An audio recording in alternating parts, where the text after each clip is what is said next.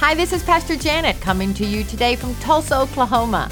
In the 1970s, there was a move of God that brought a strong emphasis on teaching and faith to the body of Christ.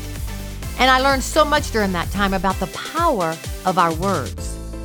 We learned that we can have what we say in this life, and we learned we will never rise above our confession.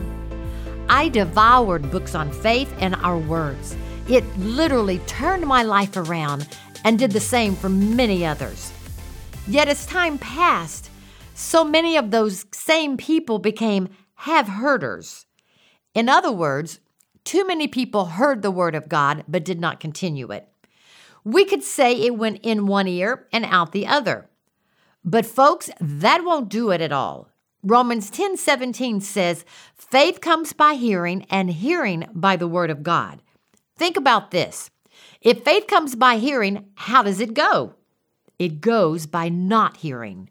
These days, when the principles of faith are shared, many folks slip over into a mentality of, yeah, yeah, yeah, I've heard that before.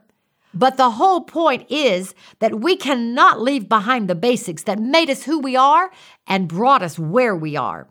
Believing and saying are not basics that we outgrow. They are how we got born again and how we walk by faith. Faith is not an elementary principle that we leave behind. God says, the just shall live by faith. It's to be our lifestyle. The Apostle Paul said, We, having the same spirit of faith, according as it is written, I believed, and therefore have I spoken. We also believe, and therefore speak. Meditate on some faith filled passages such as James 3, Matthew 12, Mark 11, Matthew 21. Then rise up and declare some things today for your nation, your church, your family, and your life. I'm so glad you tuned in today.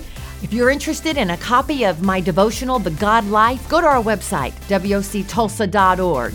Join me again tomorrow as we find out more of how to live beyond the ordinary.